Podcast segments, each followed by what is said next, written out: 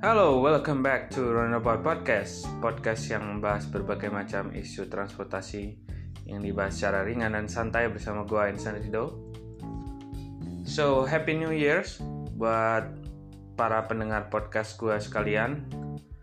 Uh, Tahun 2019 ini uh, Udah berjalan sekitar berapa belasan hari Dan gue baru sempat bikin podcast episode baru ini di tahun baru ini jadi gue harap ke depannya bakal bikin podcast.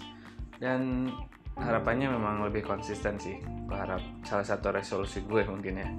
Dan langsung saja ke topik pembahasan yang bakal gue bahas hari ini.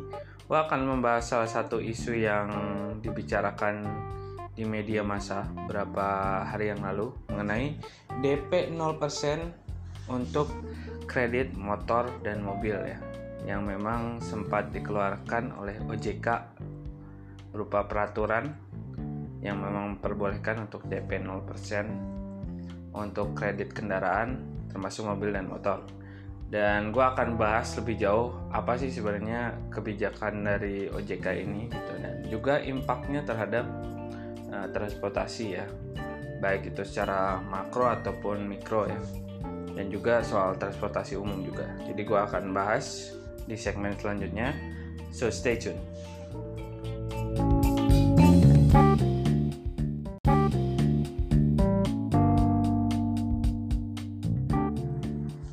Oke, jadi episode kali ini akan membahas mengenai DP 0% untuk kredit kendaraan yang dikeluarkan oleh OJK beberapa hari yang lalu dan di segmen kali ini gue akan mencoba membahasnya secara dasar dulu eh, dan kronologis lah. Kenapa OJK mengeluarkan aturan ini? Jadi yang gue dengar mungkin beberapa hari yang lalu di media massa online, gue sempat baca juga bahwa OJK telah mengeluarkan peraturan yang memperbolehkan uh, perusahaan uh, leasing ya artinya perusahaan yang membiayai uh, pembelian kendaraan itu untuk memberikan DP 0%. Artinya sama sekali tidak ditarik uh, uang muka untuk pembelian kendaraan. Dan tentunya ada beberapa persyaratan yang harus dipenuhi oleh perusahaan dari pembiayaan ini untuk bisa mendapatkan persetujuan OJK ya. Walaupun OJK sudah memberikan uh, ada legalitas ini peraturan ini tapi ada beberapa syarat yang harus dipenuhi. Antara lain adalah syaratnya tingkat kesehatan keuangan dari perusahaan leasing itu harus dalam kategori sehat.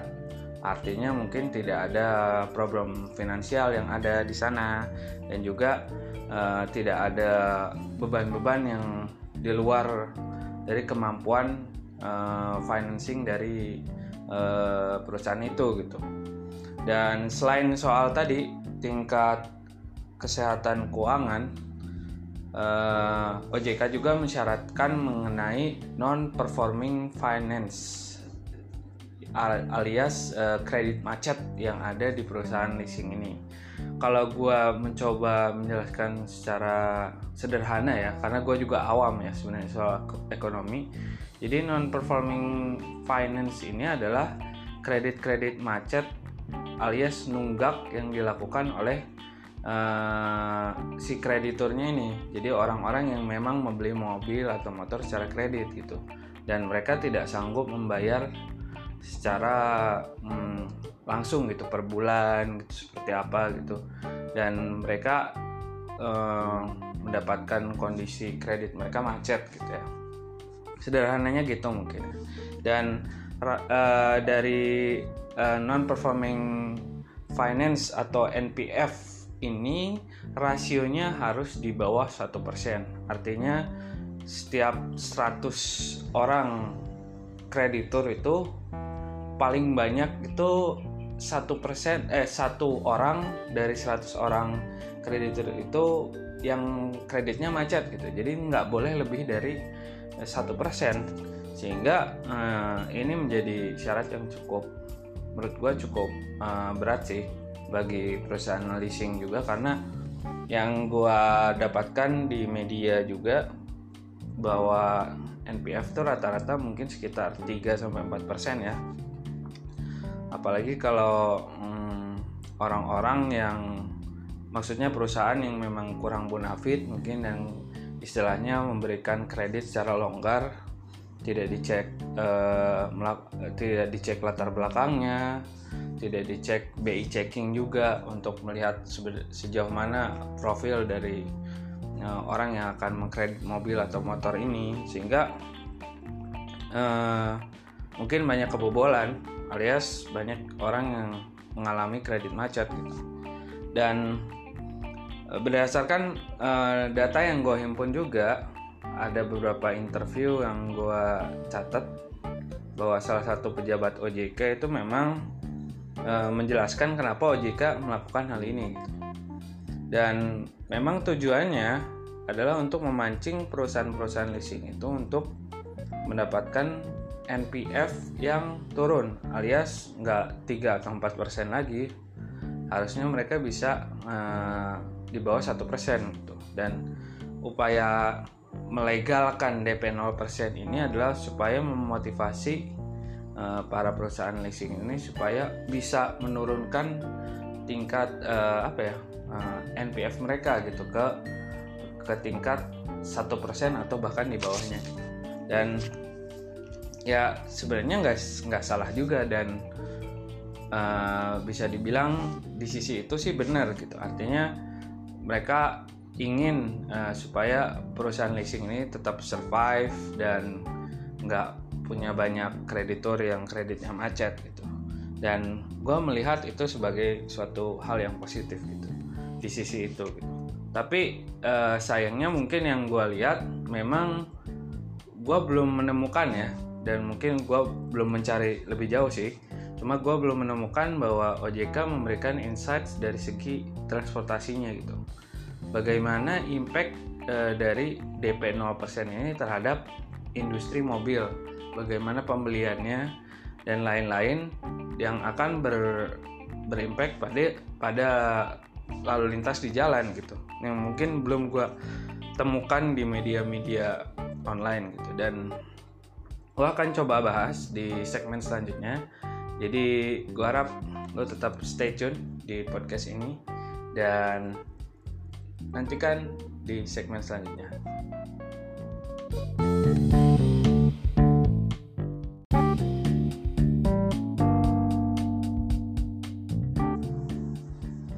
Oke, jadi setelah di segmen sebelumnya gue ngebahas mengenai uh, peraturan yang dikeluarkan oleh OJK soal DP 0% ini sekarang gue akan mencoba membahas mengenai impactnya ya terhadap transportasi baik itu lalu lintas ataupun transportasi umum. Jadi gue akan ngebedah pertama soal lalu lintas. Tentunya memang tidak serta-merta sih dengan memperbolehkan DP 0% ini peningkatan penjualan mobil terus menjadi meroket secara uh, seketika gitu dan signifikan. Mungkin enggak ya mungkin dalam waktu dekat tidak tapi dalam jangka waktu yang lebih panjang mungkin saja pembelian mobil akan semakin meningkat. Karena tentunya orang-orang semakin termotivasi dengan adanya DP 0% dan mungkin ada walaupun gak banyak perusahaan financing financing yang uh, mempunyai uh, non performing finance atau NPF di bawah satu persen. Tapi tentunya orang akan semakin orang konsumen biasa ya itu termotivasi untuk membeli mobil atau motor baru gitu dengan adanya iming-iming DP 0% gitu. Dan ini tentunya mempunyai dampak terhadap lalu lintas yang ada. Tentunya volume kendaraan akan semakin besar karena pertumbuhan jalan dan infrastruktur yang ada di Indonesia tidak sebanding dengan pertumbuhan kendaraan yang ada gitu. Apalagi sekarang ditambah dengan DP 0%, tentunya lalu lintas akan semakin padat gitu. Baik itu di kota ataupun di jalan-jalan yang menghubungkan kota dan kota yang lain gitu dan ya gue nggak bisa bilang ini suatu ide yang buruk karena tentunya uh, pembelian kendaraan jika memang uh, dilihat dari sisi ekonomi tentu ada benefitnya. Cuma dari segi lalu lintas yang gue sayang sangat sayangkan karena tentunya kepadatan di jalan akan semakin meningkat gitu. Apalagi uh, dengan adanya DP 0% ini kendaraan pribadi yang akan jauh lebih banyak gitu. Dan ini yang perlu diperhatikan gitu oleh pemerintah tentunya dan oleh stakeholder yang lain supaya ya DP 0% ini jangan sampai menjadi uh, pedang bermata dua alias bisa memberikan manfaat tapi di sisi lain juga bisa menyengsarakan kita gitu. Dan uh, eh, gue lihat juga yang tadi pernah gue bahas OJK memang belum menyinggung soal itu gitu. Walaupun mereka kan tentunya uh, lembaga yang bergerak di bidang keuangan tapi tentunya harus bisa juga uh, melihat bahwa bagaimana uh, impactnya terhadap transportasi dan juga itu berpengaruh terhadap keuangan. Kan tentunya kemacetan kepadatan lalu lintas itu uh, memberikan kerugian cukup besar gitu terhadap perekonomian uh, di Indonesia tentunya. Dan uh, ini akan menjadi sebuah batu sandungan lagi sih terhadap perkembangan transportasi di Indonesia. Seandainya memang tidak bisa dikip secara benar gitu. Dan ya tipikal warga Indonesia gua gua rasa masih sangat konsumtif.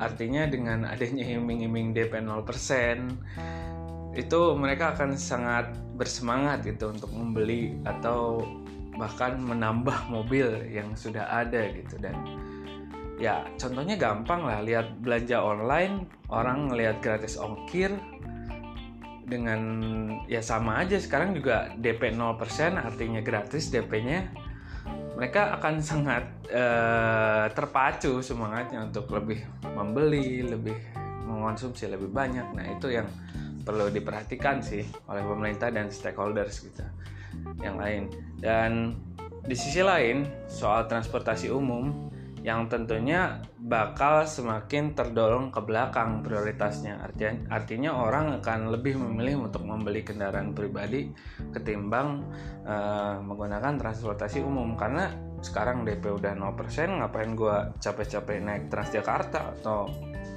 komuter lain gitu. Lebih baik gue naik mobil sendiri aja DP toh DP 0% gue bisa bayar sekarang ya tanpa gue punya uh, istilahnya baru uh, punya uang yang tidak banyak dengan DP 0% ini sangat membantu mereka untuk bisa memberikan uh, apa ya memberikan kesempatan mereka untuk membeli mobil gitu. Dan uh, ini akan semakin meminggirkan transportasi umum dari prioritas penggunaan transportasi oleh masyarakat luas gitu. Dan ini yang harus jadi pertimbangan buat pemerintah. Bagaimana untuk mensiasati bahwa DP 0% ini uh, tidak menjadi hambatan juga untuk perkembangan penggunaan transportasi umum gitu. Misalnya dengan ada subsidi tambahan untuk transportasi umum atau dengan dibangunnya lebih banyak koridor yang lebih uh, mendorong mungkin modal shifting. Artinya orang tuh ya oke okay, boleh lah naik mobil tapi naik mobil cukup sampai uh, ke satu terminal atau satu stasiun saja gitu tanpa harus menggunakan mobil dari rumah ke kantor gitu yang akan memperparah kondisi lalu lintas gitu dan itu sih dua hal yang tadi yang gue pengen bahas mengenai lalu lintas dan juga transportasi umum gitu. dan overall sih walaupun gue melihat dari segi keuangan atau financial uh, sites itu memang bagus gitu ya buat uh, memperbaiki rasio kredit macet yang ada di Indonesia. Tapi di sisi lain mengenai transportasi ini masih menjadi PR besar sih gitu. Buat pemerintah buat eh, lembaga-lembaga terkait lain untuk bisa menyelesaikan hmm, istilahnya potensi bahaya yang ada ke depannya gitu dari DP 0% ini Mungkin segitu dulu di episode kali ini. Gue harap lo bisa mendapatkan insights dari obrolan ringan ini dan santai. Dan kita akan jumpa lagi di episode selanjutnya. Jadi thank you yang sudah mendengarkan dan have a nice day. thank you